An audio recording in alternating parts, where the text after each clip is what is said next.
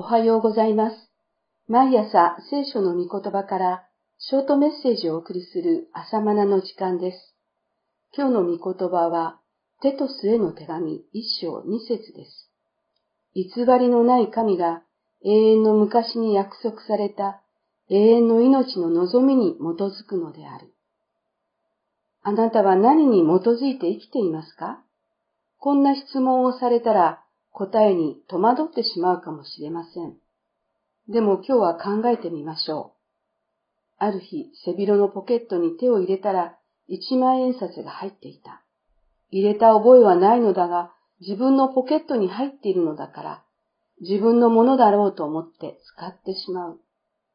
人生もそんな風にある日気がついたら、人生というものがあって、ああ、これは自分のものだと思って、なんとなしに生きていきます。何に基づいて生きているのだろうか。多感な青年期には考えても見たのですが、日々の労働や食べたり着ることで明け暮れるうちに今日まで来てしまったという人も多いことでしょう。今日の聖句は偽りのない神が永遠の昔に約束された永遠の命の望みに基づくのであると言っています。私たちの人生は永遠の昔に約束された永遠の命に基づいています。偶然の命に基づいているのではありません。私は聖書と出会うまでは根っこからの進化論者でした。大学では生物学の教師を目指して理系の学部を専攻しましたが、そこでクリスチャンと出会い、聖書を読みました。聖書には、創造主なる神が万物を創造なさったと記されていました。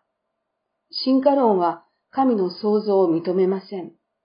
偶然に生命が誕生して、偶然に人類までたどり着いたことになっています。つまり私たちの存在の根拠はすべてが偶然だと言っているわけです。ですから、何に基づいて生きていますかと質問されるなら、私は偶然に基づいて生きていますと答えるしかありませんでした。しかし恐ろしいことに偶然には目的がないのです。4月1日の午後、教会で会いましょうと約束してお会いした相手に、いや、こんなところで会えるなんて偶然ですね、とは言いません。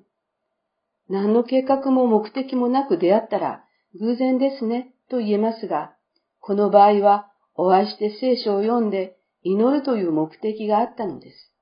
しかし、偶然には目的がありません。虚しいことです。進化論に基づいて人間存在を教えている教育は何を教えるのでしょうか人生の目的は何だと教えるのでしょうか人生は何に基づいていると教えるのでしょうか聖書は偽りのない神が永遠の昔に約束された永遠の命の望みに基づくのであると教えています。